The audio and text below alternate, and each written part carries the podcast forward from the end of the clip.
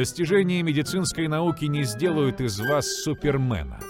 Пока. Но кто откажется от технологий, способных улучшить организм, сделать его сильнее, умнее, моложе? Правда, уверенность в эффективности этих технологий часто проистекает из исследований не самого лучшего качества. И ставя эксперименты на себе, биохакеры рискуют не только своими деньгами, но и своим здоровьем. Так что же такое биохакинг? Реальный шанс получить сверхспособности или плохая наука? Дебаты «Убеди скептика». Биохакинг, сверхспособности или плохая наука? И еще раз для этих дебатов установлен возрастной ценз 18+. Биохакинг – модное, но не всеми, наверное, понимаемое словечко, но звучит круто. То есть биохакер – это такой независимый исследователь, который взламывает код своего организма, чтобы найти там э, сердечный таймер, перезапустить его или заставить идти в обратную сторону. Я наткнулся на еще ряд красивых словосочетаний. Тюнинг организма, реверс старения, инъекция ночного зрения. Звучит все это очень круто, но что за этим скрывается? Может быть, это мыльный пузырь? Давайте проголосуем вначале, друзья. Итак, готовы ли вы использовать технологии модификации своего организма с целью расширения физических и умственных способностей? Кто готов? А кто не готов? Так. А зрители, которые смотрят нас онлайн, я прошу то же самое проделать онлайн, перейдя по ссылке в чате. Мы в конце сравним, как поменялось ваше мнение. Итак, в левом углу нашего ринга Ярослав Ашихмин, кандидат медицинских наук, терапевт, кардиолог, автор более 80 научных публикаций.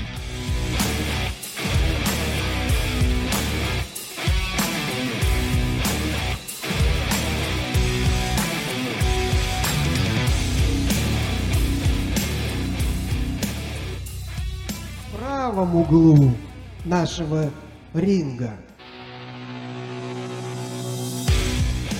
Александр Панчин, кандидат биологических наук, биоинформатик, лауреат премии «Просветитель» за книгу «Сумма биотехнологии».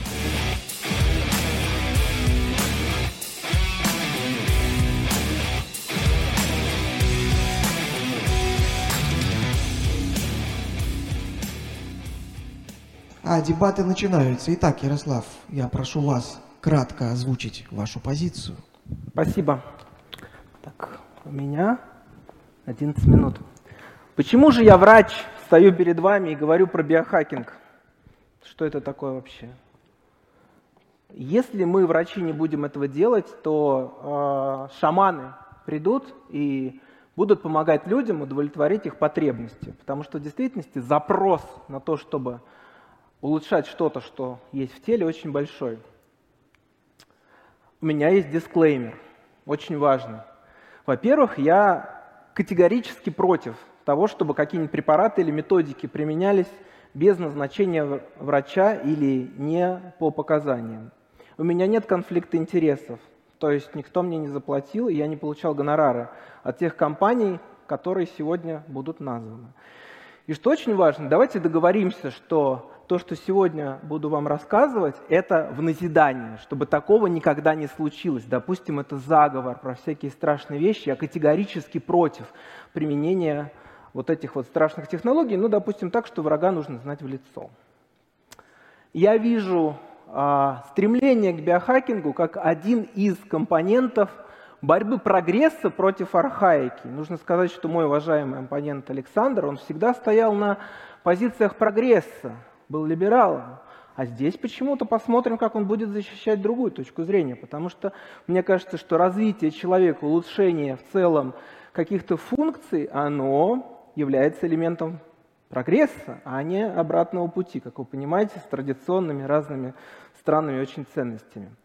И а, что такое биохакинг? Давайте определимся. Я говорю о том, что это изменение здорового, что очень важно, организма помощью современных технологий и лекарств, нацеленные на улучшение функционирования, появления новых функций. И это не признается медицинским сообществом сегодня. Нужно сказать, что биохакеры были всегда, и врачи были биохакеры. То есть, смотрите, вот э, Форсман, которому дали Нобелевскую премию за э, открытие эры интервенционной кардиологии, он взял мочевой катетер, ввел его себе в правое предсердие, сделал фотографию, побежал к главврачу, сказал, смотрите, я понял, как катетеризировать правое предсердие. Не было задачки перед ним открыть новую эру, так же как Флеминг, который изобрел пенициллин. Фактически эти люди шли против стандартного процесса испытания чего-то в клинических исследованиях, и они были биохакерами. Какие сферы биохакинга? Усиление ментальных возможностей, усиление физических характеристик, в том числе модификация с помощью технологий, модификация генома и, наконец, изменение микробиоты. Биохакинг может быть этичным. Ко мне, как к терапевту приходят люди с запросом на биохакинг, но очень часто их проблемы решаются в рамках лечения болезней. Например, бизнесмен, который хочет чувствовать себя все время свежим, оказывается, что у него есть сонное апноэ, он получает прибор СИПАП, летает в своем бизнес-джете с этим прибором, ему хорошо, он говорит, мне никакой биохакинг не нужен. В дальнейшем можно провести профилактику обязательно. И если вот как в аэропорту полностью человек клирит, все хорошо, все выявлено, тогда уже я считаю, что можно переходить к тому, чтобы строго по желанию, опять же, что-то улучшать. И я вам предлагаю динамическую матрицу биохакинга. То есть решение человека должно быть осознанным, с максимальным акцентом на безопасность методов исследования. Если вы что-то предлагаете или рассказываете про метод, вы должны также обращать внимание на изученность, действенность, научную обоснованность и техническую возможность.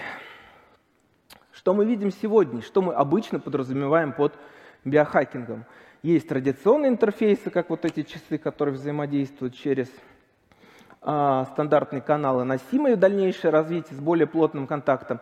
И мы видим, что сегодня а, в рамках биохакинга все больше и больше развиваются технологии, которые делают людей фактически киборгами. Это нейроинтерфейсы. Вы знаете, что сегодня уже ну, Илон Маск пришел, сказал, что я буду делать нейроинтерфейс. И многие люди, которые были в стартапах, нейроинтерфейсах, сбросили просто скрипку и сказали, раз Илон Маск пришел, мы этого делать не будем. И мы знаем, что человек, э, шимпанзе с помощью нейроинтерфейса может уже играть э, в игры, и есть возможности передвижения курсора с помощью фактически силы мысли. И это интересно, и э, люди этого хотят, некоторые люди. С другой стороны, конечно, здесь есть вопросы по безопасности, потому что вновь поднимается тема индуцированного а, инородными телами канцерогенеза. То, что мы видим, вот эта гаражная наука, которая развивается сегодня, в основном, конечно, честно говоря, это какая-то чепуха. Вот здесь вот показаны из научной статьи про биохакинг редкой примеры. То есть вживляют себе люди магниты, RFID-метки различные, вживляют себе датчики температуры, вот, и кажется, что это какое-то баловство. Но я хочу, чтобы вы вот на биохакинг смотрели иначе, не как вот на эту вот э, чепуху, не, не, такую, не такую важную, значимую, как фрики какие-то, да. Вот смотрите, ниже показан а, протез, технология, которая пришла из медицины, а, специальное устройство, которое позволяет более эффективно передвигаться. Например, военные это могут использовать. Я считаю это примером, примером биохакинга. И чем плохо, если, опять же, эта технология безопасна, позволит человеку выполнять какие-то дополнительные, а, обрести дополнительные силы с помощью такого специализированного, специализированного устройства, если это идет во благо цивилизации. Вот. А, не прошло и, наверное, 10 тысяч лет, как в 2018 году очень плохо поступила FDA, Американская ассоциация, признала псилоцибин прорывным Э, лекарством лечения тяжелой депрессии. Э, вы знаете, я долго думал, как вам про это рассказать, про ментальный биохакинг, потому что, конечно, это не наотропы, это все смешно, когда там люди какие-то коктейли из наотропов мешают. Вот, я вам процитирую Томаса Метцингера. «Наука о мозге и миф о своем эго». Тоннель эго – это великий э, современный философ. Вот что он пишет. Цитата. Книга не запрещена. Тщательное воспроизведение классического опыта Панки, опубликованное в 1906 году, использовал двойной слепой строгий метод клинической фармакологии для оценки как острых 7 часов, так и долговременных воздействий псилоцибина на настроение и психику в сравнении с воздействием другого активного вещества, метилфенилидата. Применять их ни в коем случае нельзя. Это уже от меня, я категорически сам против, не делайте этого. Опыт проводился на 36 образованных, не пробовавших галлюциногенных добровольцев. Все 36 хотя бы периодически участвовали в религиозной духовной активности. А, или в образовательных дискуссионных группах, что, с другой стороны, ограничивает общеприменимость выводов. На основании установленных перед экспериментов научных критериев 22 волонтера из 36 испытали полноценные мистические переживания. 12 из этих волонтеров оценили псилоцибиновые переживания как уникальный, наиболее духовно значимый опыт в жизни – а оставшиеся 38 отнесли его к пяти самым духовно значимым опытам. Больше двух третей волонтеров отнесли опыт с э, псилоцибином к самым значимым или одному из пяти самых значимых переживаний в течение жизни. Я категорически против использования этого препарата, тем более, как вы понимаете, закон строг. Кто-то говорит, фитотерапия – это чепуха. Вот рядом это рвотный орех. Челебуха – это препарат, содержащий стрихнин – мощнейший мышечный стимулятор, который тоже крайне опасен, вы понимаете, что он опасен. Кстати, в плане псилоцибина, чтобы вы понимали, что я не шучу, Отсроченное расстройство восприятия, вызванное галлюциногенами, страшная штука. Между прочим, панические атаки могут таких людей преследовать, поэтому я, правда, против применения этого. Но есть другие препараты. Вот смотрите, э, метамфетамин, первитин, ни в коем случае нельзя принимать гитлеровская Германия. Помните, да? Э, летали люди побеждали, соответственно, с использованием первитина. Есть модофенил, вот я процитирую э, иностранный агент «Медуза», я спорил, говорю, как вы можете такое написать, пишу Даша Саркисян. Она мне ничего не отвечает. 17 февраля жители Санкт-Петербурга задержали за то, что он забрал на почте посылку с препаратом модофенил. Он чуть безопаснее, чем э, метамфетамин, психостимулятор, тоже нельзя применять. Зачем покупать? Нет альтернативных методов взбодриться, пишет Медуза. Для некоторых людей такие покупки, правда, выглядят необязательными, Даша Саркисян пишет. Модофенил популярен среди студентов, стартаперов и э, других людей, которым важно быстро думать, иметь хорошую концентрацию и память, несмотря на усталость и хронический недостып. Считается, что модофенил в этом помогает, хотя надежных данных все же нету. Они же еще голубые таблетки, знаете, да, усиливают мужскую функцию определенную, и некоторые их стали применять страшные люди для того, чтобы улучшить ту функцию, которая в принципе не нарушена. Но мы, конечно, должны все это запретить, сказать, нет, ни в коем случае нельзя. Вот знаешь, сколько тебе Богом дано, так, собственно, и живи. Да? Вот. И, понимаете, доказательная медицина как демократия. Э, у нее много минусов, нет ничего лучше. Но проблема главной доказательной медицины, что она не позволяет ассимилировать личный опыт – и вторая проблема в том, что как пьяный ищет потерянный кошелек под фонарем, те, кто занимается научными исследованиями, ищут под методом. Сегодня мы понимаем, что мощнейшая, а, интереснейшая тема – это взаимодействие нашего сознания – иммунной системы и микробиоты. Изучать мы практически это не можем, потому что, например, воспаление головного мозга мы не можем у человека неэтично залезать в мозги, методов нет, чтобы оценить. Теории сознания нету, исследование микробиома крайне сложное. Получается то, где мы видим, что в будущем биохакинге, соответственно, будут огромное количество различных, вероятно, методов, мы сегодня не имеем, правда, доказательной базы и методологии для того, чтобы это э, доказать, что это эффективно и безопасно. Но в медицине, слава богу, у меня остается 30 секунд, а в медицине не обязательно, если вы врачи, полностью понимать что-то, чтобы воздействовать. Это очень важный момент. И понятно, что есть бодибилдеры, которые занимаются этим. Есть манипуляции с геномом. Вы знаете, что уже выращенные дети были, ну, в тюрьму попал несчастный китаец, которые были, возможно, устойчивыми к ВИЧ-инфекции. И говоря о биохакинге, завершая, я хочу, конечно, сказать, что главный вопрос – зачем? То есть э, вот здесь вот человек руки базуки, синтол вколол, считает, что он там биохакер, опять же, для красоты. Это последний слайд. Это, конечно, бред. Но здесь посередине был Илон Маск. Но юристы, которые много раз смотрели презентацию, сказали убрать курящего что-то Илона Маска. Я поставил сюда Крика, который, как вероятно, кто-то говорит, что диэтиламид лизергиновой кислоты. ЛСД сыграла роль в том, что он понял, как устроена спираль ДНК. И в ряде случаев биохакинг а, может помочь выиграть войну. Российские подводные лодки, я знаю историю, когда корабельный врач помогал коллективу починить антенну, которую нужно было починить, подняв подводную лодку, за считанные секунды, за считанные, простите, десятки минут. Он им раздал определенный советский психостимулятор, команда справилась с этой боевой задачкой. Поэтому если есть какие-то очень серьезные задачи у людей, то нужно очень сильно думать. Но все, о чем я вам и говорил, конечно, ни в коем случае нельзя использовать, потому что за нами всеми следят. Вот, спасибо большое. Голосуйте! Подписывайтесь да. на Facebook. Поддерживаю, по крайней мере, последнюю фразу докладчика. Но я полагаю, что Александр не совсем согласен. Пожалуйста, Александр. Да. Добрый день. Я ожидал, что мой оппонент приведет массу примеров замечательного биохакинга, но, если честно, я увидел много примеров того, что вообще делать он не рекомендует. И только один пример я запомнил хороший, это была какая-то медицинская разработка в сфере протезирования. Ну а я, готовясь к этой лекции, решил просто погуглить, а что вообще люди называют биохакингом. И обнаружил очень много чего интересного. Дело в том, что биохакинг, как оказалось, это очень мило, Биохакинг — это что? Это когда вы вживляете себе вибратор для того, чтобы доставить ей удовольствие. Э, когда вы э, лучшие боксы с вы для него покупаете и гадаете по его пальцам. Э, когда вы покупаете тренинг за 35 тысяч рублей и отправляетесь вместе в совместное путешествие со скидкой в 50%. Когда вы покупаете какао по цене 100 рублей за 1000, э, по цене 100 грамм за 1800 рублей, потому что воспоминания бесценные. А, и когда вы готовы тратить очень много денег на то, чтобы э, достигнуть каких-то желаемых вами результатов.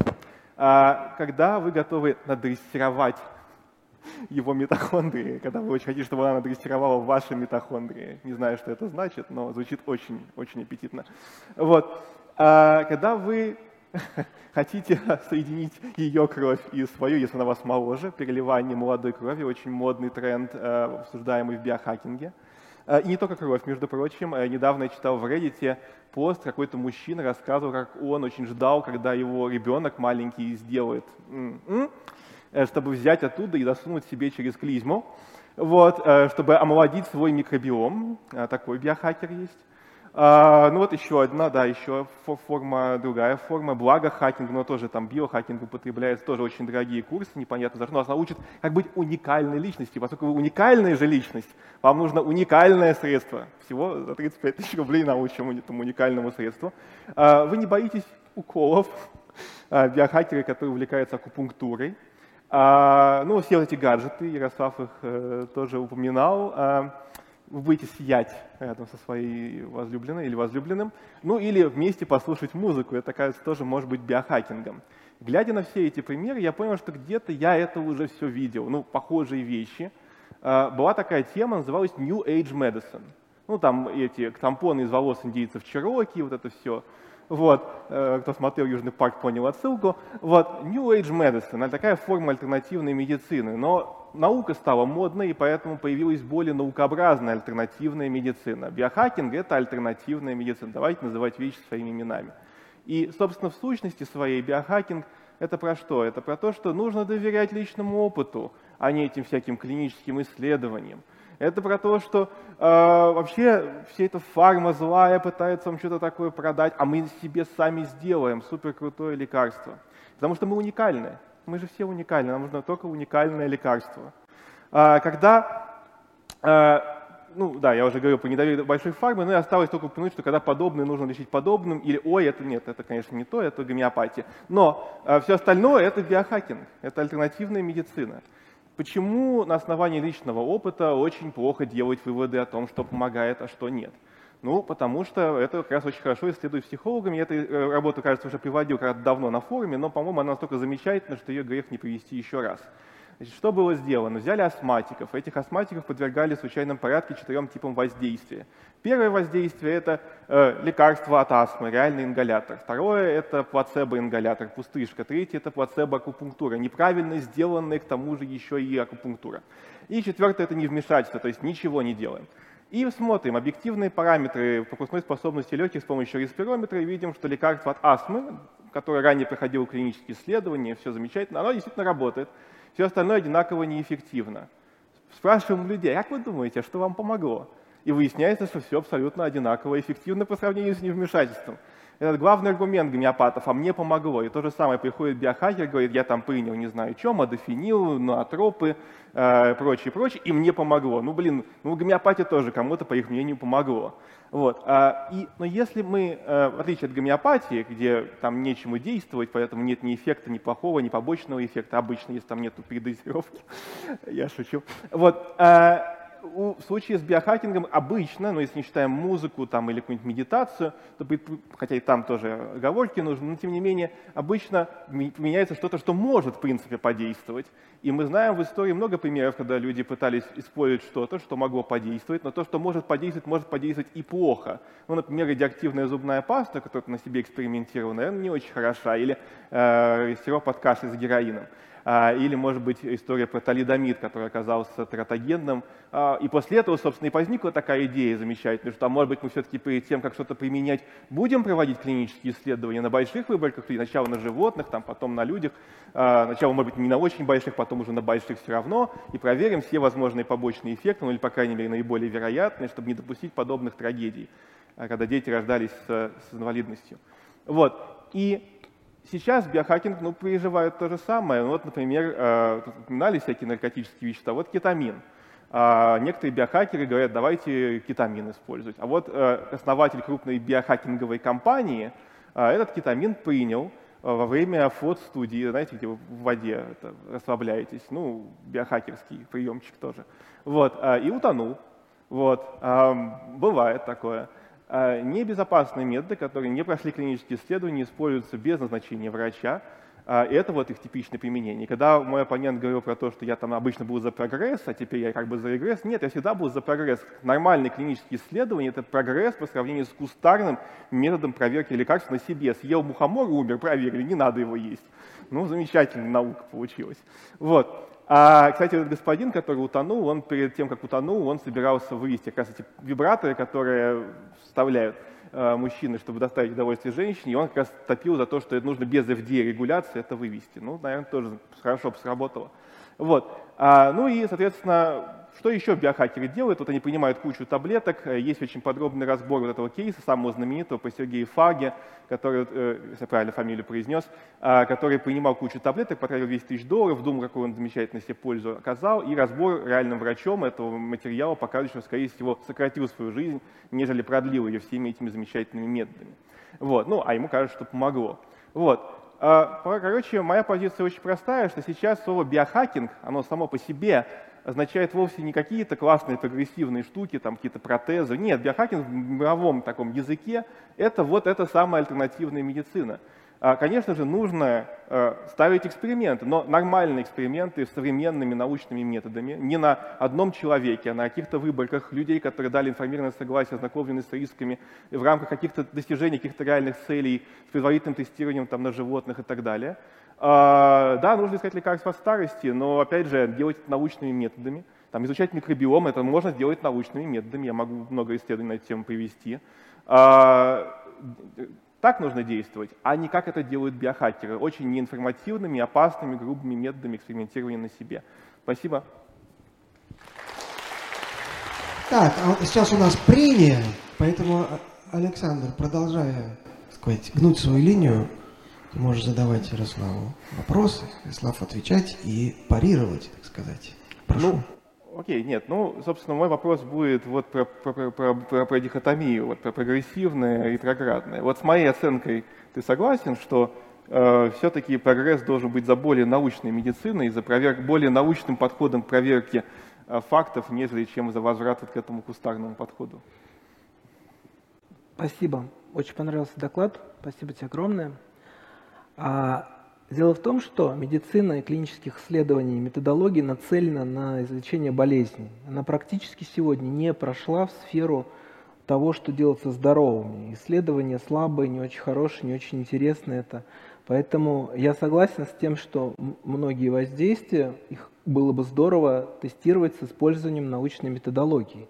Но, к сожалению, некоторые вещи, типа личного опыта, крайне сложно квантифицировать, оценить, и включить их таким образом, чтобы это было воспринято научной общественностью. То есть если взять Перу, например, и опять же я против, но там говорят, есть вот ваша медицина, это фармация, а вот мы здесь используем айаваску, вот это медицина. И вот попробуй включи это. Люди, которые пробовали, они говорят, у меня мир изменился до и после. Нельзя этого делать, категорически против, каждый раз это говорю. Вот, чтобы не вырывали потом из, из контекста, против, но делают. Вот. Поэтому примерно так. Я за то, чтобы научная методология сюда проникала. У меня к тебе тоже вопрос на ту же тему. Вот ты считаешь как? А, имеют ли люди право на то, чтобы улучшать тело и разум в том случае, если это не несет вреда окружающим? Ну, Собственное тело. Угу. Нет, ну я, конечно, считаю, что люди имеют право делать с собой все, что им вздумается. Э, твое тело, как бы, твое решение. Но моя задача как популяризатора науки и в том, чтобы предупредить людей, да, о том, что те методики, которые они собираются применять, могут быть небезопасные, могут быть неэффективные, могут быть дорогостоящими. Ну, собственно, на самом деле, там, моя позиция по отношению к биохакингу, она, в общем-то, мало отличается да, там, от позиции по отношению там, ну, к гомеопатии условной. Да? То есть имеет ли право человек принимать гомеопатию? Если ему кажется на основании личного опыта, что ему помогают. Ну, конечно, имеет право. Я не собираюсь каждому человеку, который приходит, принимает гомеопатию, приходить домой и говорить ему, какой ты дурак. Вот. Но, тем не менее, мне кажется, что ну, вот есть такая индустрия, которая зарабатывает на том, что люди не очень-то понимают, как вообще устроена наука, не очень понимают, что именно они с собой делают и переоценивают точность своего личного опыта. И поэтому я там, про это могу прочитать какую-нибудь лекцию. Ну и то же самое с биохакингом. Мне кажется, что люди в основном в своем большинстве может быть, есть какие-то уникумы, которые там при этом еще и там PhD, и они там сели и что-то очень целенаправленно, осознавая все свои риски, с собой сделали. Но в своей массе люди услышали такое модное слово биохакинг, оно такое очень наукообразное, и они видят какие-то позитивные селебрити примеры, да, какие-то знаменитости рассказывают, как они там биохакают себя, и они тоже так хотят. Они думают, что раз ну, делает какая-то знаменитость, какой-то, э, особенно если это какой-нибудь врач, если это какой-нибудь успешный бизнесмен, вот у него 200 тысяч долларов есть, значит, наверное, он успешный, наверное, не дурак, а он еще там с кем-то консультировался, так он говорит, то вот я тоже так буду делать.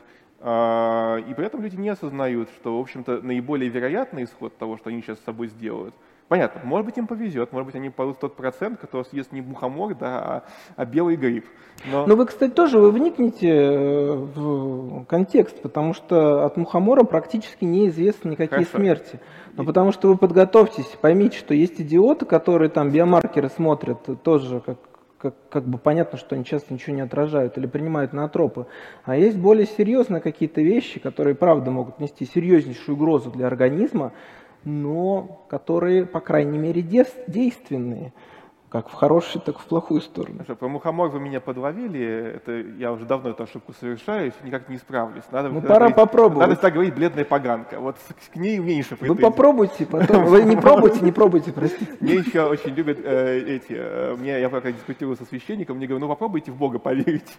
Попробуйте помолиться, ваша жизнь изменится. И я такой, ну, нет, спасибо. Лучше в Бога, чем вот, мухомор. Вот, вот. Э, мухомор верить не надо. Не знаю, нет, ну, в общем, не будем сравнивать Бога и мухомор, хотя, ладно. Хотя есть Борис вот. Вишневский. Сказать. Да. Вот.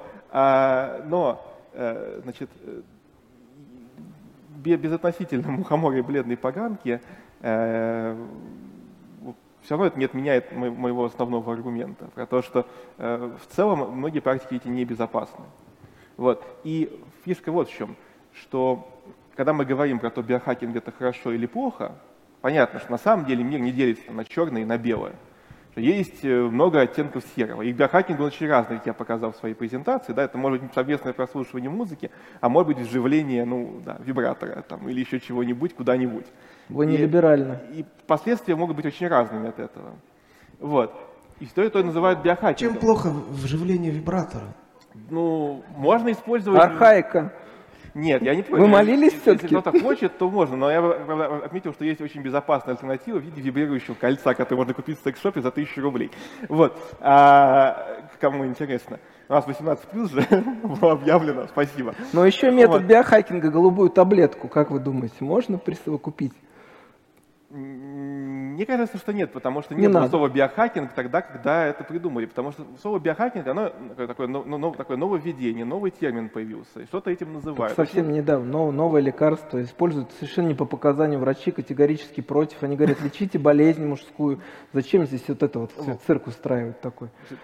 я, я бы закончил свою мысль, которая заключалась в том, что когда мы между собой решаем, биохакинг это хорошо или плохо, у нас не получится сказать, что э, типа, ну, 10% биохакинга, типа, э, что-то такое голубая таблетка, а 90% это типа отстой.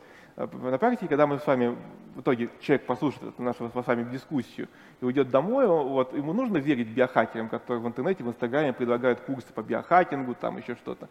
Или, может быть, к этому нужно скептически относиться. И вот я считаю, что нужно, поскольку примеров положительного биохакинга, действительно хорошего, я вообще не увидел, кроме протезирования. Если вам нужен протез, окей, замечательно, назовите это как угодно, используйте, пожалуйста. А в 99% там, процентов случаев то, что людям подают как биохакинг, это какая-то туфта. Поэтому лучше, когда человеку предлагают курсы по биохакингу, чтобы он насторожился, как скептик, и сказал, типа, ну, знаете, нет, идите лесом, но, может быть, там, конечно, если мне врач что-то пропишет, и это будет чем-то похоже на биохакинг, то я посмотрю литературу, и, может быть, я это буду использовать. Так. Есть что возразить? У меня, да, знаете, у меня для тебя есть черный ферзь. Я хочу взяться сейчас за самую сильную фигуру и задать тебе еще один вопрос. Как ты считаешь, а, можно ли разрешить генетическую модификацию эмбрионов человека с целью и профилактики болезней, и улучшения характеристик человека. Вот если бы ты создал идеальное государство, допустим, мы уберем вопрос э, того, что есть э, много крайне квалифицированных людей, вот в государстве, где Александр Панчин собрал просвещенную, просвещенную элиту, соответственно, мудрые люди, а, в целом разделяющие ценности, вот, вот в таком стране, в таком доме, можно это делать? Можно после того, как мы покажем, что это работает и что это безопасно. Ну, по крайней мере, клиноследование можно начать. Исследование можно, конечно, начать. А, так я же не против исследований. Я Хорошо. против биохакинга. Смотрите, одно дело, условный вот Вася Пупкин говорит, я хочу, типа, вот ГМО ребенка. И такой, я поэтому пошел, купил в интернете комплект а, для CRISPR-Cas9 геномного редактирования. Мы, значит, с женой пошли, значит, а, в клинику искусственного оплодотворения. Окей, я не думаю, что они прям дома будут э, каким-то искусственным оплодотворением делать, потому что технически, наверное, тяжело. Но мы, значит, дали взятку акушерке, чтобы она заготовила нами, значит, этот растворчик с CRISPR-Cas9, вколола в наш эмбриончик. И вот э, он будет теперь у нас, значит, устойчивый, ну вот у Хиджан, Хиджанкуя, у него там они устойчивый сквич хотели сделать. И вот он будет такой, ну, э, я, я считаю, знаете, как бы, опять же, мне сложно им это запретить сделать, да, как бы, но мне кажется, что это не очень хорошая идея, и, скорее всего, это не придет ни к чему хорошему. Другое дело, что как когда-то э, вот появилась же там технология искусственного оплодотворения ЭКО. Э, Изначально она была чем-то непроверенным, чем-то маргинальным, но потом оказалось, что да, так делать можно, научились это делать хорошо, показали, что это не приводит каким-то последствиям ни для э, матери, ни для плода, по крайней мере, сколь-либо измеримым или ощутимым. Вот. И технология вошла в практику. То же самое и с геномным редактированием человеческих эмбрионов. А Ученые значит, сначала покажут нам на животных, как замечательно все это работает, потом на- значит, по- покажут это а, в каких-то предварительных исследованиях на людях. Вот. А после этого это станет такой практикой, которую желающие смогут использовать по э, проверенным по гайдлайнам, подходам, одобренным FDA и прочими регуляторами в местной э, клинике по экстракорпоральному Ну, оплодотворению. Вот видите, Александр настоящий биохакер. Я тоже за то, чтобы биохакер, биохакинг развивался именно через клинические исследования. В рамках этого клинического исследования там такое можно натворить, слушайте, так улучшить. Вот. Но мы ассимилируем опыт. То есть в действительности я согласен тоже с тем, что нельзя делать это вне клинических исследований, не исследованы какие-то новые технологии. Но мы нашли точку соприкосновения в данной ситуации. Ну, у меня не было, на самом деле, сомнений, что у нас будут точки соприкосновения в этой ситуации. И я, главное, когда готовился к этим дебатам, больше всего опасался такой ситуации, ну, для вас, для вашего entertainment а. На самом деле она же, э, ну, правда, она где-то посередине в данном случае. В смысле, что, наверное, какие-то методики модификации э, человека в будущем будут доказаны безопасными и проверенными, их будут практиковать. Но проблема не в этом, в том, что сегодня и сейчас биохакинг противопоставляют как раз доказательной медицине. Говорят, в топку ваши эти э, клинических исследований нету их там для какого-то препарата, который я хочу принимать. Поэтому я буду его принимать в любом случае, а эффективность буду оценивать по своему собственному опыту. И тут у меня ну, волей-неволей возникает вся та же отсылка там, к гомеопатам, которые на себе тестируют свою гомеопатию, только это хуже, потому что ну, там безопасно. Там просто вода с сахаром. Так, ну что, пойдем-ка э, обратимся к нашим зрителям и к их вопросам, потому что здесь уже накидали в чат много всего. Наверное, и в зале есть желающие. Начнем с вопроса, который задает Майк Билскам. Э, не знаю, правда, кто может ответить. Что в итоге случилось с человеком, который себе ночное зрение набиохачил? Кто-нибудь знает? Вопрос. Ушел в ночь, наверное. Что, что? И там живет. Там живет. Так, давайте, давайте вот, вот, вот здесь я вижу размахивающего, наверное, здесь, да. А, такой вопрос. А меня зовут Юрий, я из Калининграда. Вопрос следующий. Допустим, кто-то из ребят прорвался к власти, и мы научились получать ГМО детей. А, наконец, и по-любому эта технология будет очень дорогая первое время. И элиты смогут ее себе позволить.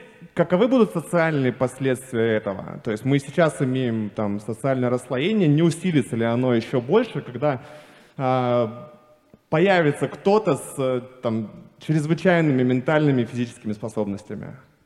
Если можно, я, я начну тогда отвечать. Фишка в том, что современные генные инженеры, они как бы не умеют предсказывать, э, скажем так, мы не можем спроектировать условно там кентавра, да, или что-то такое сверхъестественное. Сделать человека, который бы прям вот принципиально отличался от того, что э, существует. Что умеют генные инженеры и вообще генетики? Мы можем посмотреть на то, какие бывают варианты нормы генов у разных людей, найти какие-то ассоциации, показать, что, допустим, какой-то генетический вариант, он э, там, понижает риск э, развития рака молочной железы, или какой-то генетический вариант, наоборот, приводит э, к какому-то тяжелому заболеванию, или какой-то генетический вариант чаще встречается, ну, допустим, у каких-нибудь марафонцев, олимпийцев, ну, предположим вот такого типа вещи, которые так встречаются у каких-то людей, то есть уже природа поставила эксперимент в каком-то смысле, а мы просто провели наблюдение и обнаружили результат этого эксперимента, что вот такая-то генетическая какая-то особенность дает ту или то или иное преимущество. И тогда мы можем попытаться воспроизвести э, этот эксперимент да, на другом человеке, то есть человек бы родился без этой генетической мутации, а мы ему добавим мутацию, которую мы уже наблюдали у кого-то другого. А, и в этом смысле это не вносит дополнительного социального неравенства по сравнению с тем, которое и так существует в силу того, что не все люди рождаются генетически идентичными. Кто-то рождается с серьезным генетическим заболеванием, кто-то с повышенным риском рака молочной железы, кто-то без. И мы как бы в этом смысле не одинаковые. Вот. А, поэтому ну, я не вижу здесь чего-то такого принципиально нового, с чем человечество ранее не сталкивалось. А я думаю, что красота в глазах смотрящего, и можно делать людей, которые там, девушек, которые будут казаться бесконечно красивыми. Непонятно, что там, гены, гены, а искусственный интеллект будет отбирать такие варианты. И все, да, я согласен с тем, что будет расслоение. Вот, будут суперсамки, например. Да. Александр Воронков спрашивает, какие средства возможны для улучшения скорости работы человеческого мозга? Я вот бы вообще присоединился, что вот у меня такой, знаете, э, такая проблема к концу второго дня форума я начинаю плохо соображать. Заметил. Ну, кофеин. Не... кофеин безопасен, да. И все. Это все, ну, слушайте, но ну, есть это ваш, это ваш биохакинг. Слушайте, на самом деле просто в отношении медицинских методов, э, мне кажется, ускорение, конечно, такой термин достаточно некорректный. А улучшение. Улучшение когнитивных функций, можно сказать. Вот. А, во-первых, есть болезни, люди с болезнями. Соответственно, если ты пациенту шизофрении даешь нейролептик, например, который, то, что называют слюни, люди начинают пускать обычные в кавычках, то у него когнитивная функция может улучшаться. Или противотревожные средства даешь по показаниям с генерализованным тревожным расстройством, или антидепрессант при тяжелой депрессии. Может быть, здесь нужно лекарство. В отношении методов известных наркотических препаратов просто считается, что э, риск развития зависимости превышает возможную пользу в подавляющем большинстве случаев случаев, если не во всех. И рекламировать мы их не будем сейчас. Да, не будем, это точно. Давайте вот там вот, вот там вот руки. Справа от вас или слева? Справа. Так, так, так, еще раз. Николай Москва, здравствуйте. А, а, есть у нас такие замечательные устройства, как фитнес-трекеры. Э, сейчас они работают не очень хорошо, но со временем технология будет развиваться, и вскоре, видимо, э, состояние человека будет неплохо анализироваться его персональными устройствами. Кроме того, мы знаем, что Google, например, способен предсказывать э, эпидемию гриппа за две недели до ее начала и прочие подобные примеры. Вот как вы думаете, уйдет ли передний край медицины э, не в плане технологического, а в плане наблюдения за текущим состоянием пациента из, э, собственно, области медицины в руки технологических компаний. Ну, да, врач будет все дальше отходить от пациентов, все больше, вероятно, будут э, технологии искусственного интеллекта и алгоритмы Э, работать, помогать. Вы можете книжку Эрика Тополя прочитать, которая очень грамотно и глубоко эту тему разбирает. Более того, новые устройства позволяют с помощью анализа нейронных сетей очень хорошо, например, пиковое э, потребление кислорода предсказывать. И когда у нас появится надежный метод измерения давления, например, э, неинвазивный, безманжеточный, то изменится представление об артериальной гипертензии. Но это медицина, просто это не биохакинг в данном случае. Это техно техно технологический прорыв в медицине будет. Я бы к этому еще добавил, что, к сожалению, ну, значит, может быть, какие-то возможности того, таких подобных устройств реально есть, но появляется также огромное количество устройств, э, которые, скажем так, мягко говоря, вводят людей в заблуждение. Например, там, коробочка, которая должна определить ваш сон, и она производит какие-то электромагнитные излучения, которые влияют на качество вашего сна, такого рода вещи. Э, постоянно появляется их все больше и больше всяких псевдомедицинских приборов, которые мимикрируют под что-то что вполне разумное, может быть, что разрабатывают некоторые такие компании. Вот я согласен, кстати, непонятно, какой гаджет корректно измеряет что-то или нет. То, что в отношении, например, ночного сна, гаджеты, которые не смотрят, как вы дышите через нос, не оценивают, они все крайне некорректны в плане диагностики сонного апноэ. Поэтому нужно разбираться, что за технологии. Светлана Гусейнова спрашивает. Хочу прожить 1500-2500 лет – есть варианты. Наращивать теломеры, уничтожать раковые клетки, нанотехнологии. Где же вы? Сумма биотехнологий. Сумма биотехнологий, да. Ну, ну. А, кстати, очень любопытный а, мысленный эксперимент мне тут предложил а, коллега Александр Трешковский. Представьте себе, что мы бы победили старение, ну, каким-то образом. Неизвестно каким пока что. Мы сейчас обсудим, как можно бы попробовать убедили бы старение. Сколько бы прожил человек, ну понятно, что бессмертным мы бы не стали, потому что все равно может упасть на голову машина, там, рояль или еще что-нибудь, вот, вас могут сбить, вас могут убить, отравить, э, там, не знаю, э, и так далее. Э, но сколько бы люди прожили, э, если бы, допустим, в 20 лет или в 30 лет они перестали стареть. Вот. И цифра оказалась э, очень контринтуитивной, то есть получается, что больше тысячи лет – человек бы прожил. А как считали-то? Ну, мы можем посмотреть, мы знаем, что каждые 8 лет примерно удваивается вероятность смерти. Мы фиксируем э, вероятность смерти 20, там, ну, 20-летнем, 30-летнем пороге и, ну, и считаем там, мат ожидания продолжительности жизни. Ну, я сейчас цифры точно не помню, но там получалось больше тысяч лет. Для женщин, кстати, сильно больше, чем для мужчин, потому что у женщин в целом вероятность смерти ниже, чем у мужчин. И, и на большом расстоянии это преимущество выражается уже не в пару лет, там, а в сотни лет. Ну, 200 вот. лет назад это было по-другому. Так что нельзя. Ну, мы про сейчас говорим, да, если мы сейчас экстраполируем. Вот. Но проблема в том, что победить старение очень сложно, потому что это очень большое количество очень разных факторов, которые независимо приводят к разным патологиям. У нас есть проблема, например, накопления ошибок при копировании ДНК. А часть из этого появляются а, раковые клетки с возрастом, вероятность онкологических заболеваний увеличивается. Да, это процессы воспаления, это процессы э, значит, э, да, аутофагия, есть, есть аутофагия, нарушение, накопление мусора в клетках, э, уменьшение старение потенциала... клеток, уменьшение пула стволовых клеток. Да. Очень много, очень много мультимодальный процесс. Вот. И для некоторых из этих процессов мы вообще ничего не, пока не имеем. Допустим, как нам сделать так, чтобы чинить, допустим, ДНК в клетках. Ну, можно фантастику попредставлять, но пока что не очень понятно, что с этим делать.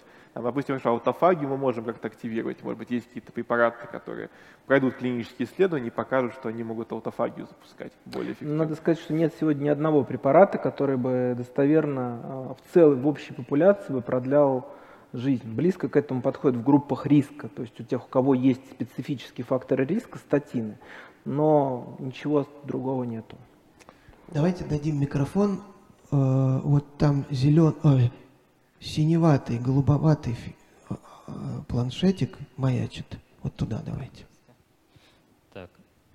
Дмитрий, город Ростов-на-Дону. Вопрос такой. Обозначенная тема дебатов указывает на то, что есть некоторый спрос на биохакинг, и не пора ли закладывать фундамент для новой отрасли медицины, которая будет отвечать на запросы, консультировать, работать с теми, кто будучи здоровым, желает себе третью почку, второе сердце, генную модификацию организма, хочет внедрить биочип. Ну вот вы сейчас говорите про третью почку, да, ну то есть понятно, что какой-то бред несете, наверное, нужно сначала образовывать людей, чем мы, собственно, и занимаемся. Здесь фундамент, наверное, в здравом смысле. А я подумал про мумию с тремя бедренными. Я-то сказал, что это два индивида, а может, это биохакеры постарались древние. Мне кажется, что сейчас самое важное направление в этом плане – это действительно проведение качественных доклинических клинических исследований потенциальных геропротекторов. То есть есть достаточно много наработанных э, гипотетических препаратов, которые вроде как некоторым животным э, продлевают жизнь. И есть очевидный вопрос, а вот если мы будем комбинировать эти препараты и так далее, э, вот можем ли мы достигнуть э, действительно создания какого-то препарата или, может быть, комплексного препарата, который могут продлевать жизнь. Но пока что, к сожалению, э, эта область сильно недофинансирована, таких исследований проводится достаточно мало, старение не всеми людьми воспринимается как серьезная проблема, как ни странно. Вот, но здесь, наверное, много обеспокоенных людей, но если мы говорим в целом про, про мир, то, ну а что, я умру и в рай попаду, замечательно. Вот там я вижу, мне машут, кому-то, видимо, очень хочется спросить. Давайте, спрашивайте уже. Не, не спросите, у меня вопрос по поводу биохакинга, но это надо лично. Лично? Лично кому? Тут много личностей вам, сидит. Вам, Александр Борисович. Мне? Да. Что это за дела? Это сектор приз? Надеюсь, Александр это, Борисович, Александр это, Борисович. Не, это не бомба? А, нет, что вы. Недавно учеными Третья было почка. совершено очень важное исследование, и было найдено э, недостающее звено между пингвинопитеком и Homo sapiens. Да, человек этот был назван пингвинопитек Соколова, либо Соколопитек. Его копию не положено вручить О боже. вам. Так, ну можно как-то показать куда-то? как самому яркому представителю научной деятельности. Я туда показываю? А это ГМО? Ну, это исторические данные, вы что же? А, Один это- в один. Спасибо, я потрясен. Вот кстати, пример биохакинга. Туда же, туда Да. же. Спасибо вам большое, Александр Борисович, Да. за то, что вы делаете народ умнее. Спасибо вам большое. Стараемся, спасибо. Спасибо.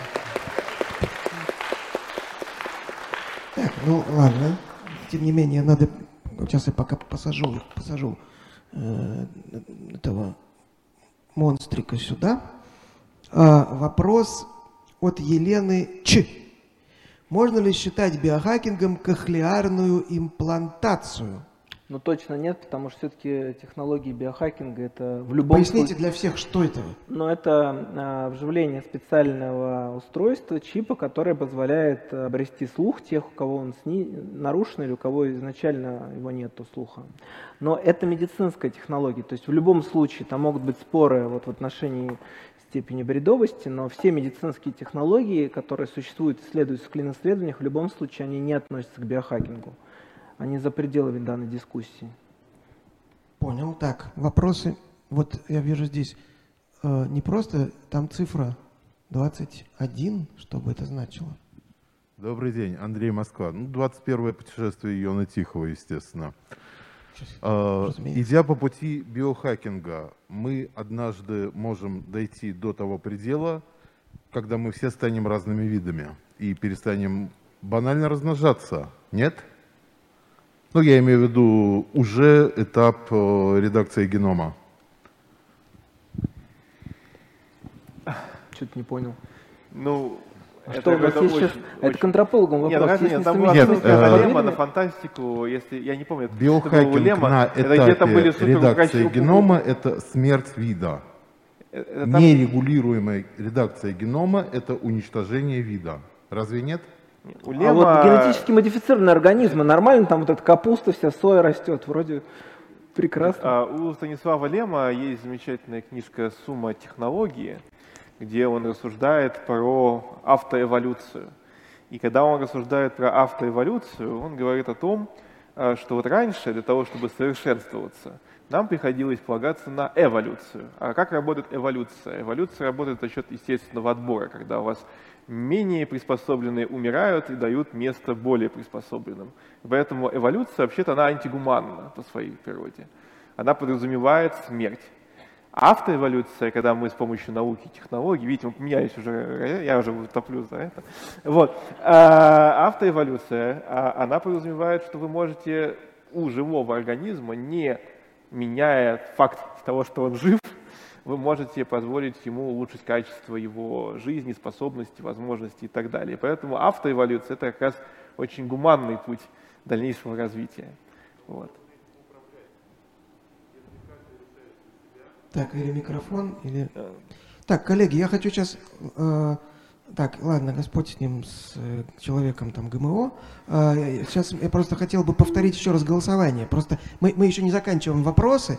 Сейчас я вклинюсь с помощью голосования. Давайте еще раз проголосуем. Значит, друзья, готовы ли вы использовать технологии модификации своего организма с целью расширения физических и умственных способностей? Да или нет? Кто? Готовы? Важного уточнения Так. у вас не было в этом вопросе. Погоди, погоди, сейчас проголосуем и будет уточнение. А кто не готов? Так, теперь я прошу зрителей онлайн тоже проголосовать, потому что потом мы сравним. Понимаете? Так, давай, теперь говори. Важное уточнение – это вопрос про то, что речь идет про существующие технологии. Вот. Понятно, что в будущем мало ли что изобретут там эти ученые. Придумают они э, лекарства от старости. э, и А я примеры такие очень мощные показал на слайдах. Говорят, что я против, но там были красивые примеры. Вот те примеры, по-моему, никому не сдались. Не сдались? Нет, Ну, ну, не хорошо, нет, единственный Ну, пример, который, богу. единственный пример, который я принимаю, как бы это вот про... Вибратор. Окей. А я- если кому-то хочется, я не возражаю. Вон, вот э, там огонек, вопрос есть. Дайте, пожалуйста, в первый ряд. Добрый вечер. Анна Нижний Новгород, не которые вопросы в чате задает, другая. А, давайте представим обратную ситуацию. Вы сказали, что есть несколько вариантов а, нормы. И вот мы выбираем один самый классный вариант нормы. И такой вопрос, не снизится ли от этого генетическое разнообразие? И если да, то что нам делать дальше? Редактировать дальше или вернуться к нескольким вариантам нормы опять же? Ну, в гипотетическом сценарии далекого будущего, где человечество делает с геномом своих потомков все, что захочет, э, проблема генетического разнообразия больше не стоит в принципе, потому что мы его и создаем таким, как, какое хотим. Хотим создать больше разнообразия, ну, сдадим больше разнообразия. Скажем, вот квота, значит, на мутация А будет тут 50%, мутация Б 50%. Ну, я не вижу смысла как бы создания такого, но если кому-то вдруг просто из каких-то, не знаю, странных соображений захочется, было больше разнообразия, то ничто не мешает это разнообразие создать с помощью методов генной инженерии. Вот. А почему важно ну, биоразнообразие? Нет, ну, если мы говорим про биоразнообразие в природе, в окружающей среде, то оно важно ну, с точки зрения многих вещей. Там разные организмы занимают разные роли в экосистемах, э, разный организм имеет разные адаптации. Нам, ученым, интересно их изучать и находить, как это устроено, чтобы потом исходя это можно было применить там, в той же генной инженерии растений или животных. А, В этом смысле много есть назначений у биоразнообразия. Но когда мы говорим про э, человеческую популяцию, почему, например, там э, плохо, когда оно маленькое биоразнообразие? Ну, потому что, допустим, есть какая-то ге- генетическая мутация, плохая, вредная, которая присутствует у большого процента населения, потому что там было много э, инцеста в этой популяции, и поэтому все они генетически однородны, и вот они встречаются мужчина и женщина, и у них рождается больной ребенок, потому что они были генетически однородны по какому-то э, участку своего генома. Вот в этом проблема генетического разнообразия. Но если мы решили проблему генетических заболеваний за счет генной инженерии, то плевать на это. А можно будет оставлять вот всякие разные меньшинства, я даже не буду конкретизировать, меньшинства и сажать их потом по квоте в советы директоров. Э, генетические меньшинства, Ну да? ну да, Типа, которые сейчас. Я... я- принципиально не хочу говорить, какие меньшинства, самые разные представим. Даже это будет у нас не Нет, 18 плюс. типа, я, я обладатель редкого аллеля а, гена полипротеина Е, больше ни у кого такого нет, и люди с таким вариантом генов, э, их в- среди советов директоров всех корпораций, их ноль. А я недопредставлен. Ну, хромосомка лишняя Вот, поэтому меня автоматически делаете... Дискриминация Дискриминация. Поэтому меня автоматически сделайте, пожалуйста. Ну, нет, смотрите, представить себе антиутопическое будущее, где будут заниматься всякой такой фигней, можно. А, но оно автоматически не вытекает из... Мария Полякова спрашивает, реально ли создание технологий, чтобы научиться читать мысли младенцев и животных? То есть даже не вообще читать мысли, а младенцев и животных. Я, можно, я, значит, од- одно исследование очень крутое на эту тему видел, а, где делали следующее. Брали человека взрослого, засовывали его в томограф э, и показывали ему кучу всяких картинок, э, фильмов, нарезку. И смотрели, э, как активность мозга его реагирует на все эти картинки. И построили потом модель, нейронную сеть компьютерную, которая должна была предсказывать, как определить по активности мозга уже, что человеку показывают. И дальше человеку показывали другой видеоряд, который не использовался при обучении этой модели. И компьютер пытался предсказывать, что же человек видит, анализируя исключительно активность его мозга. И потом а, авторы этого исследования, они сделали кино, где с одной стороны показано, что реально показывает человеку, а с другой стороны, что вот модель предсказывает, что якобы ему показывают.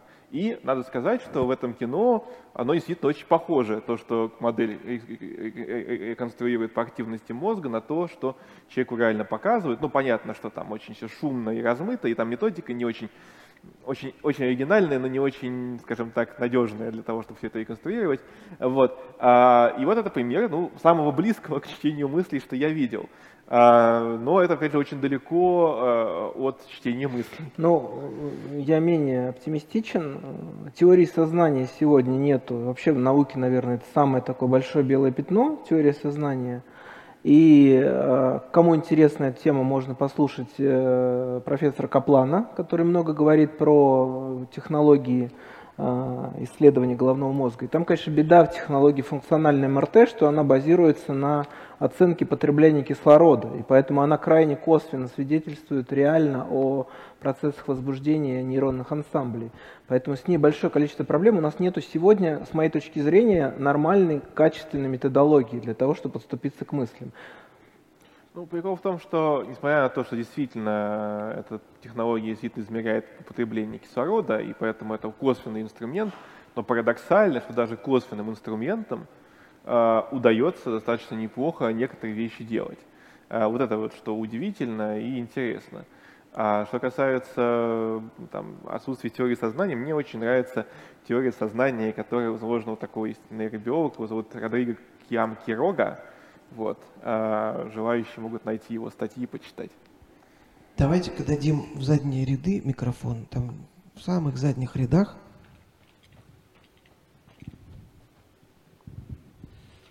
Здравствуйте, Николай из Санкт-Петербурга. Скажите, пожалуйста, вот вы говорите как раз о сознании. Значит, и, соответственно, тема тоже подразумевает возможность манипуляции с мозгом и, соответственно, с сознанием. Тогда вот в чем вопрос. А можно ли, по-вашему, отделять мозг от сознания в том смысле, что говорить о мозге, при этом не подразумевая уже и сознание, потому что познать мозг без относительно какого-либо сознания вообще представляется в некотором смысле бессмысленным. Или вы с этим мнением будете не согласны? Ну, человек может быть с мозгом и без сознания. Ну, все-таки...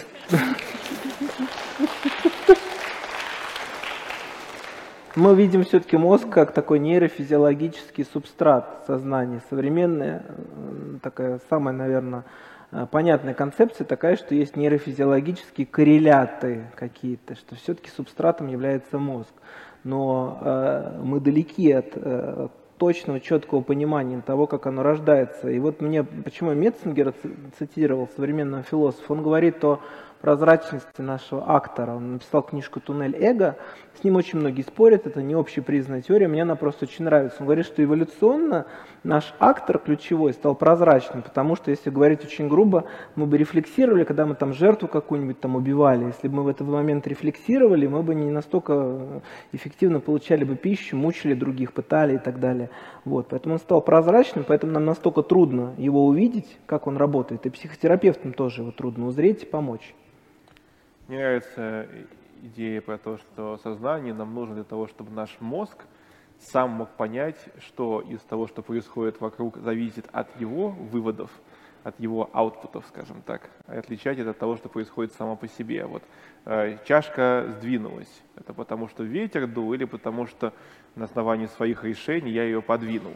Э, этому нужно научиться э, отличать одно от другого, потому что одно от тебя зависит, другое нет. Одно можно корректировать, через обучение, другое нельзя корректировать. И вот в процессе эволюции этой способности у нас появилось то, что мы называем сознанием. Прекрасно сказано, но тебе предстоит подвести итог сегодняшней дискуссии с твоей стороны. Изменилась ли в чем-то твоя позиция? Ну, с моей стороны, э, позиция, в общем-то, не изменилась, потому что я по-прежнему считаю, что то, что называют словом биохакинг в окружающем мире, это преимущественно очень спорные методы альтернативной медицины, и мне бы хотелось, чтобы на этом слове биохакинг не было какого-то сильного позитивного, какой-то сильной позитивной коннотации, а, потому что большинство людей, которые пойдут гуглить биохакинг, интересоваться этим и пытаются что-то практиковать, они напорятся с вероятностью там, 99% на каких-нибудь торговцев э, инфо-цыганством каким-нибудь, на каких-нибудь продавцов БАДов, на каких-нибудь э, ну, какие-то спорные самоэксперименты, которые могут иметь для них неблагоприятные последствия. Мне бы хотелось, чтобы люди от этого отвадили, э, были защищены, как бы были предупреждены точнее. Понятно, кто хочет, тот найдет, но чтобы люди были в курсе того, что, в общем-то, биохакинг это не что-то такое офигенное, что всем нужно рекомендовать, срочно идти искать, гуглить статьи о том, как вам правильно заниматься биохакингом, а то, что биохакинг это такая достаточно маргинальная штука, которой, конечно, некоторые энтузиасты занимаются, но в целом ее мало кому можно рекомендовать. А, Ярослав, а в чем вы изменили свою точку зрения или, может быть, совсем не изменили? Ну да, обезьяна с гранатой. То есть вот о чем речь. То есть если мы уверены, что многие люди вокруг идиоты, они будут в роли обезьяны, то ничего им нельзя доверять. И вот с тем, что говорит Александр, я, конечно, согласен с тем, что есть огромное количество крайне вредных, э, изначально неэффективных и методик, которые совершенно ни к чему нас не ведут. Но где-то на горизонте может маячить совершенно новая наука для здоровых. Я говорю про то, что нам нужно о ней думать и, а, безусловно, изучать ее в рамках а, клинических исследований. Самое главное, ставя впереди цель, зачем это, зачем это нужно. Если ты Илон Маск, и ты отправляешь в один конец людей на Марс, очередь выстроилась, делаешь Теслу, то, может быть, тебе нужно чуть больше для того, чтобы быть успешным. А многим людям не нужно ничего. Я просто за активный диалог, за то, чтобы это обсуждать все, и с точки зрения просвещенного разума, чистого, постараться это осознавать, интегрировать в науку то, что есть. Потому что если мы этого не будем делать, то вот именно что цыгане, шаманы в кавычках э, будут приходить и оккупировать это поле. Давайте-ка посмотрим теперь, как менялось мнение аудитории. Мы сможем сейчас взглянуть на а, голосование в начале и голосование в конце. Так, это в начале. 241 готовы биохакнуть себя. 111 не очень. Так, а в конце? 191 и 119. Ну, получается, что все-таки, ну, общее число голосовавших упало, но, я так понимаю, относительно люди стали более осторожными, послушав ваш диалог. И я к ним присоединяюсь, я бы тоже призвал, э, ну, по крайней мере, наших зрителей не пытаться повторить то, о чем сегодня э, говорили э, участники дискуссии, потому что хакнуть, взломать свой организм, наверное, вы сможете, а вот починить его не факт. Но нам еще предстоит выбрать авторов двух лучших вопросов. Кому достанется книга «Наука воскрешения видов», вышедшая в издательстве «Питер», и записки примата Роберта Сапольски, вышедшая в Альпине Nonfiction. А, я напомню, какие были вопросы. Их было очень много. Вопросы, что случилось с человеком, который значит, э, получил ночное зрение, какие средства возможны для улучшения скорости работы мозга, как бы прожить 1500 лет, можно ли считать биохакингом кохлеарную имплантацию, реально ли читать мысли младенцев и животных, можно ли отделить мозг от сознания, социальные последствия ГМО детей – Перейдет ли часть медицинских функций к техническим компаниям? Не пора ли облечь биохакинг в медицинские формы? Не перестанем ли мы размножаться? И не снизится ли генетическое разнообразие? Значит, Александр, кому достанется книга из «Наука воскрешения видов»? Мне прочтение мыслей понравился вопрос. Вопрос про чтение мыслей младенцев и животных. Это Мария Полякова, э, смотревшая нас онлайн. Так, Ярослав, кому да. записки Записки приматов Роберта Сапольски кому дадим? Давайте про ГМО детей, потому что я как врач, конечно, не могу эту тему поддержать. Но вот, по крайней мере, как гражданин, хорошо, если... Юрий задал вопрос подарок. про социальные последствия ГМО детей. Юрий получает записки примата. А, наши уважаемые участники дебатов получают от нас подарки, в том числе лайтборды от магазина принтов и гаджетов gen.ru. Вы знаете, что такое лайтборды? Узнаете.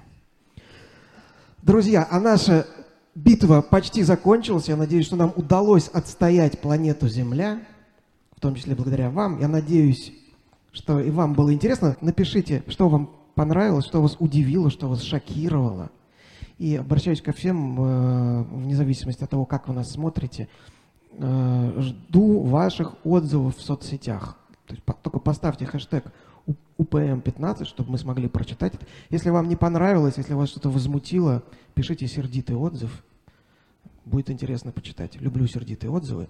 Э, спасибо, что вы голосовали, что вы задавали вопросы, что вы внимательно слушали.